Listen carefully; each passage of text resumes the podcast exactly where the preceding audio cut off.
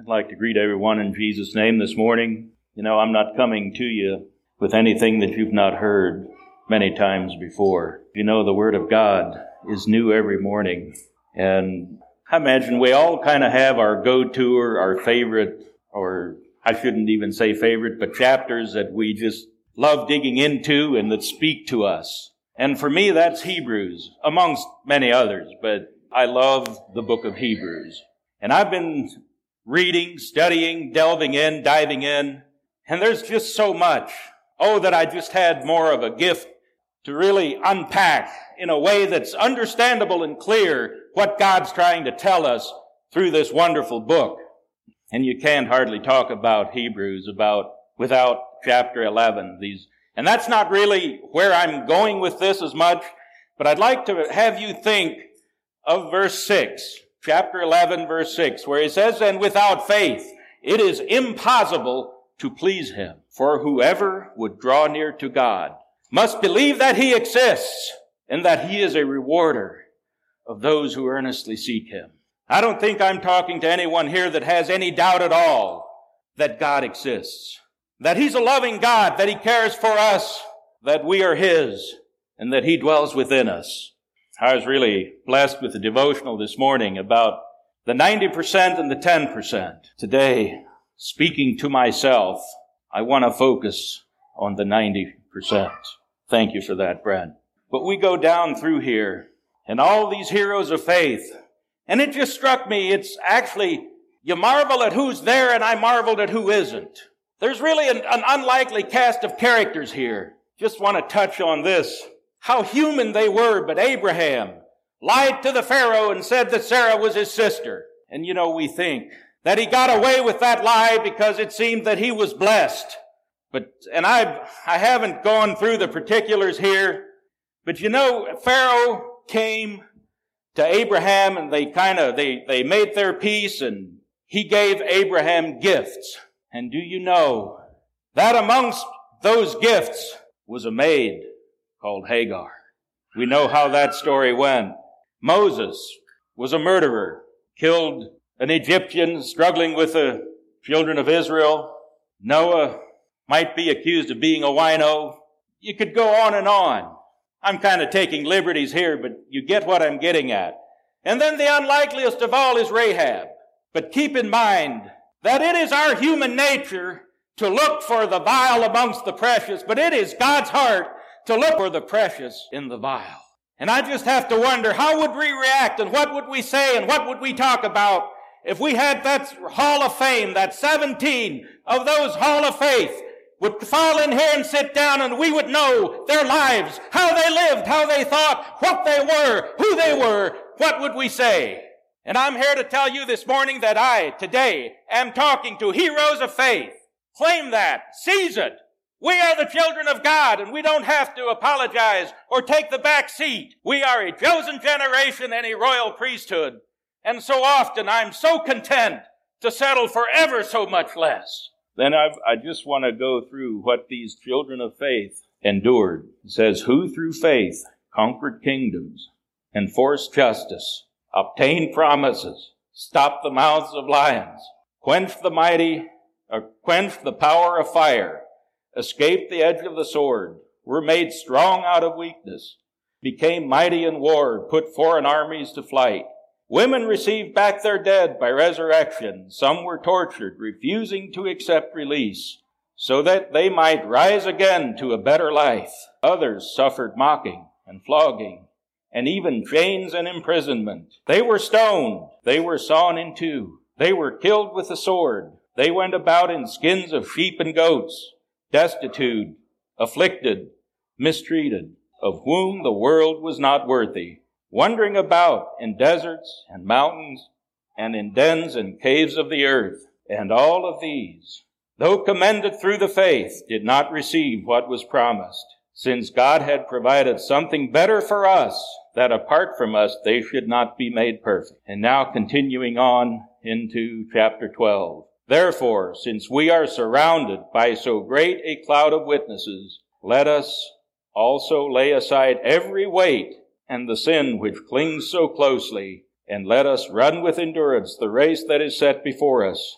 looking to Jesus, the founder and perfecter of our faith, who for the joy that was set before him endured the cross, despising the shame, and is seated on the right hand of the throne of God.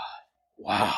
I'd like to read that in the New Living Translation. That translation says, "Therefore, since we are surrounded by such a huge cloud of witnesses to the life of faith, let us strip off every weight that slows us down, especially the sin that so easily trips us up, and let us run with endurance the race God has set before us.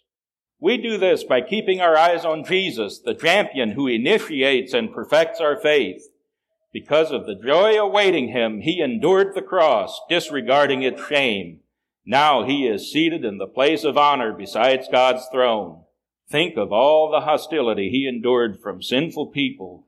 Then you won't become weary and give up." So this morning, I felt led to talk about weight. And I find it so interesting that he doesn't say that we're supposed to discard the sin and then the weight, but he mentions the weight first. And some of these things that I'm going to be talking about may not be sin in and of itself, but they're just weight. It's stuff. I'm reminded there's a young man in our neighborhood that my dad knew growing up, and he was a tremendously gifted athlete, and he wanted to become a Major League Baseball player. And he could hit for average, he could hit for power, he had a good arm, but he was a very slow runner. So he would run around with weighted shoes to train, to create the endurance and, to help him to run faster. But obviously when the time came for the game, he took off those shoes and he wore his regular spikes. See, he didn't want to go into the game encumbered with unnecessary weight. In the same way with, you might gather, I enjoy baseball, but before they bat, they will put these lead weights on their bats and they'll stand there swinging around. But how many major leaguers have you ever seen going up to the plate with that lead weight on that bat? They don't do it. Why? Because they couldn't swing precisely or powerfully. It would weigh them down. And I've just had to look at my life, and there's so much that can weigh us down and keep us from becoming what God would have us be, buried beneath the waves, as it were. The other thing when it's talking about witnesses here that I would like to clarify is that there is some thought and some teaching that these heroes of faith are looking up at and looking down on us from heaven, and they're cheering us on and clapping, but I would suggest that that is not the case. But these have been recorded here, and it is a witness to us that God is not going to load anything on us that we will not be able to endure. These are witnesses to the fact that, yes, we can abide. We can remain strong. We can remain faithful. So what are some of the things that can weigh us down? Thinking of the rich young ruler that came to Jesus, it was just simply possessions. And I'm reminded there's a woman who dreamed about being raptured, and all her friends were going up in the air, where it says that we're all going to go up in the air and be together with Jesus and the Lord. And she got about 20 feet off the ground and she just could not get any higher. And so she looks down and she sees a rope tied around her ankles, and the rope was tied to her furniture. Then she woke up, but recognized that God had told her that her possessions, her things, were keeping her from enjoying the full fellowship and communion that we are to have with Christ. Possessions, worry, anxiety. There again, I don't believe that it is a sin to feel anxious about something. I don't believe it's a sin to worry about things that rightly should be worried about. I mean, it would be very convenient sometimes to just skip a month or two of your mortgage payment, but not a very practical way of going about things. But worry and anxiety can weigh us down. And if that is kept on and protracted, and it becomes a way of life, does it not become unbelief? I have a God who is able, well able, and more than able to take care of my worries and anxieties if I but take them to the foot of the cross. And then I have a place, even here on this earth, where I can go and lose some of my worries. And for those of you who know me, who've been in the same congregation as me know that that is my little orchard and my garden. And this morning I went out. I needed alone time, and I needed to be alone with God. And I dug up some potatoes for our noon meal. And there was a deer standing at the end of our driveway. Nice little buck. And the birds were singing, and I go out, and my dogs were helping me dig the potatoes with great enthusiasm and much less skill. And it was just such a wonderful time. And I would encourage all of you to have a place, wherever that may be, to where if you are feeling weighed down, where you can go and you can meet with God. And I know that God will meet us anywhere, wherever our need is. God is there. A lot of wildlife, and we even have an endangered species, much to the great delight of Ina. But I found an endangered snake that shouldn't be any closer to us than Toledo. Yes, I'm weird. I even like snakes. I wouldn't kill it. Just interesting, but that is my spot. I'm just exposing myself for who I really am. That is a place of great peace. Comfort to me, God. And I want to for sure not lead you to believe that peace comes from a place. Peace comes from a relationship with God, but it's wonderful to have a place where you feel that connection. Another thing that can weigh us down, and here again we come into this little problem of unbelief, but it is simply shame. There's a lot of things in my life that I would be mortally embarrassed to tell you about in my past. Thank God for the blood. And for the forgiveness that we sometimes forget to claim. And we cannot fathom in our little minds that God removes that from us and He cleanses us from all unrighteousness. And it is as if we had never sinned. Yes, there are consequences of sin. But we are to have peace with God. And if we have confessed our sins to Jesus, and if we believe in our hearts that that sin is removed from us, we shouldn't walk around feeling shame. But that can weigh us down. I have seen people just weighed down with shame and guilt. Jesus' blood, He has paid for our transgression. And then this may be the absolute worst one of them all. And that's just simply bitterness. Things happen in life to everyone. Whether it be losing loved ones, it can be so many things. It can be disagreements. It can arise from jealousy. Sometimes it feels like we're going through the mill of life and being ground fine, and you look and you see other people, and everything comes up roses, and sometimes we're tempted to be a little bitter. Bitterness destroys the soul. There is no one on the face of this earth that's strong enough to harbor any feelings of resentment and bitterness. It will keep us from enjoying the full fellowship that we are to have with Christ. And a part of that is just an unwillingness to forgive. All of us need to be forgiven. All of us have failed. All of us have failed God, and all of us have failed family, whatever. We are not perfect. We have to be willing to have a forgiving heart. And first, forgiveness starts with a decision. It is not a feeling. But if we propose and purpose and determine in our hearts that we have a desire to forgive, the feeling will come. And those things that hurt so much and hurt so bad, you can talk about without pain, knowing that we have a just judge and that we have released and forgiven. So don't carry around that weight. No one is strong enough to bear it. Another one that you see people, and I do want to make a disclaimer, I am absolutely not directing this at anyone in this room. But when we see people and how they live, and you see that a desire for power and position has derailed many a life. And the sad thing is that sometimes it's not only their own lives they derail, but others as well. That is destructive. We need to be where God has determined in His infinite wisdom and mercy that He can best use us. We don't always understand, but let God do the anointing. Position. We so desire position and notoriety. And another thing that weighs us down, that becomes an unbearable weight, is sometimes just unmet expectation. I think this is especially true, or can be especially true, in a marriage. You're young, you fall into love with this most wonderful woman that's ever lived, and you get married, and then life happens. And lo and behold, we're all just human. We're not perfect. I actually ended up with a woman that was more than I dreamed of, so I guess I'm not much of one to talk. But if we have unmet expectations, we can let that consume us to where we completely fail to see all the blessings that God has given us because we expected something else. And I believe Elijah suffered from that after his tremendous victory on Mount Carmel.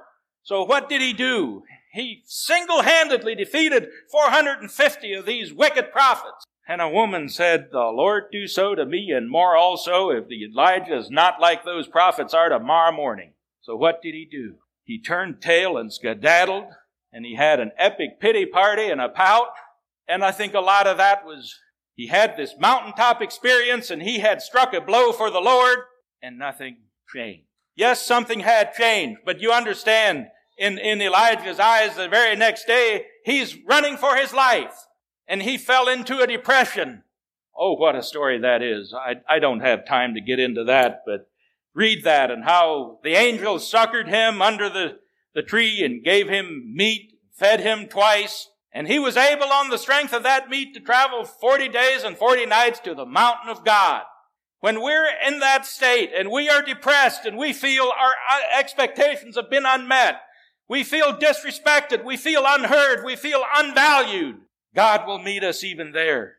And he gives us meat, but we have to know where to go. We have to go to the mountain of God and not away from it. So moving on, there's many other things that may weigh us down, but all of these, if they're not nipped in the bud when we're experiencing these, if they're not outright sin to begin with, definitely become sin because of unbelief. And moving on into verses 5 through 9, talks about the chastening of the Lord. My son, do not regard lightly the discipline of the Lord, nor be weary when reproved by him.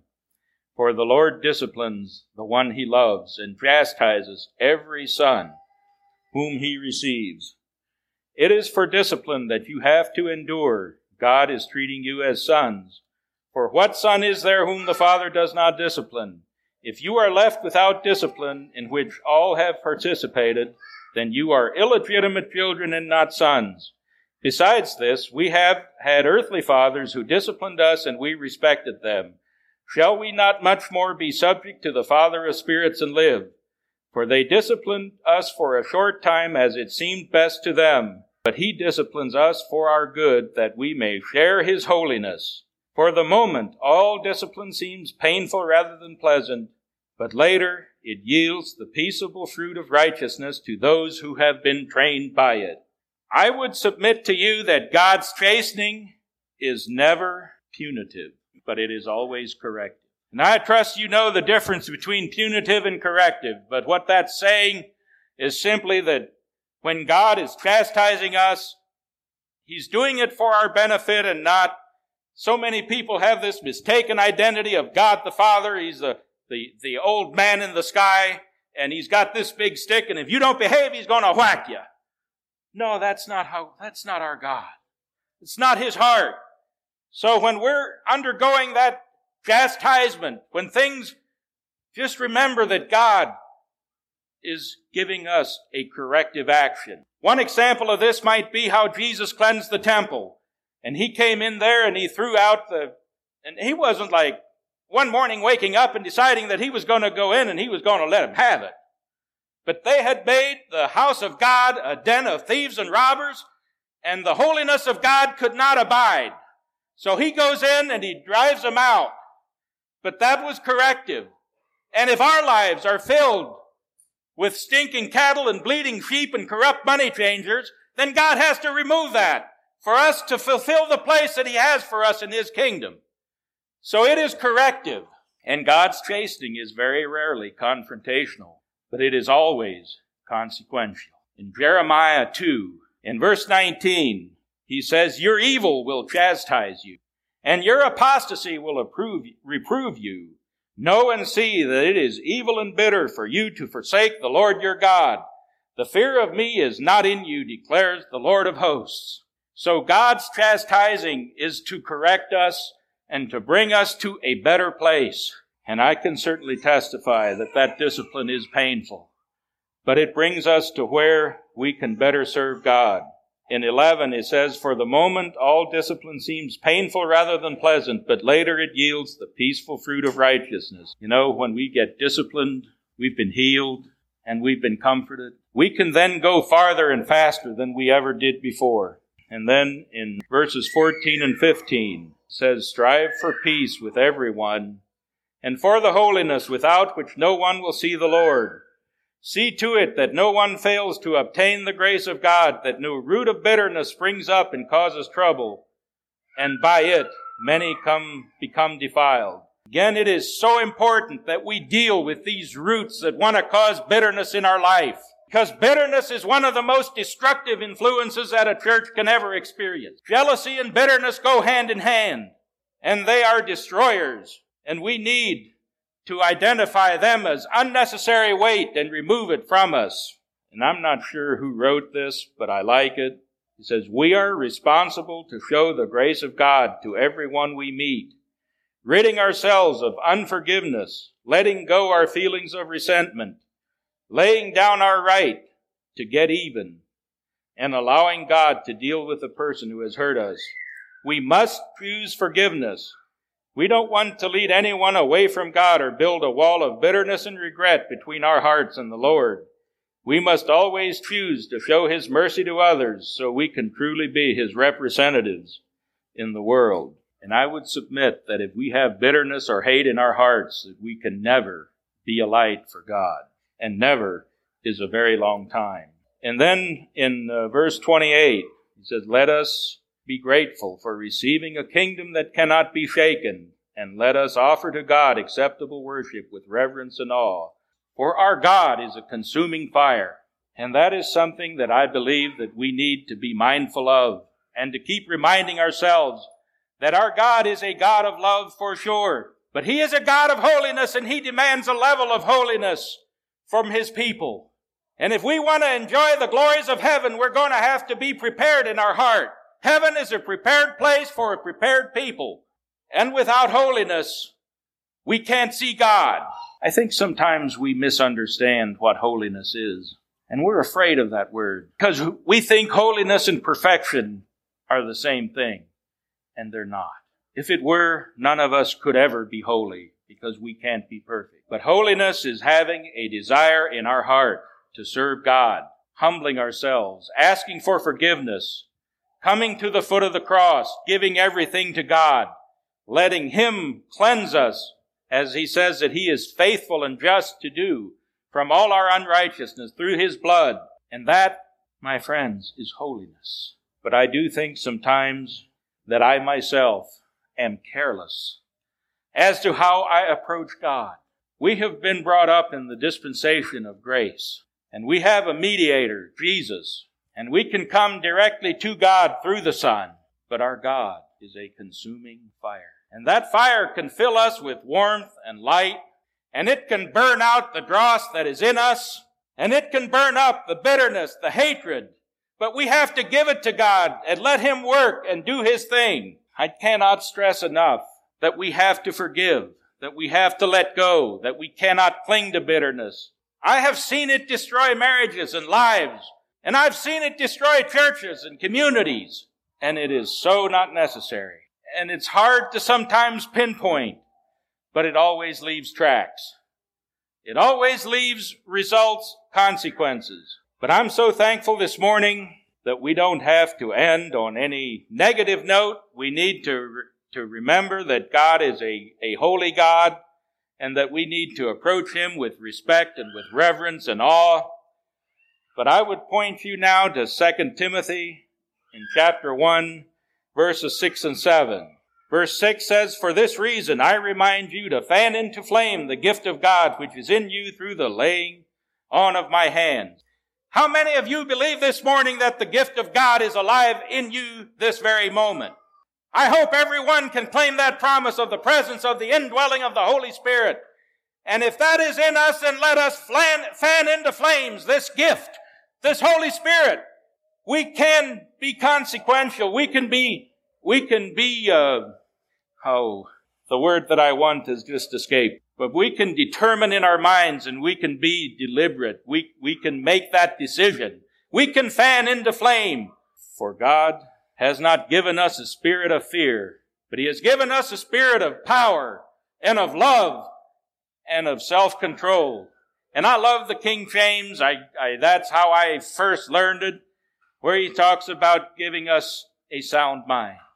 All of us in here today have a sound mind, and that we have a spirit of power and of love and of self-control. And I have seen that acted out, and that blesses me, and I want to give God the honor and glory for that. But that's what I have, so let's just remember that God has not given us that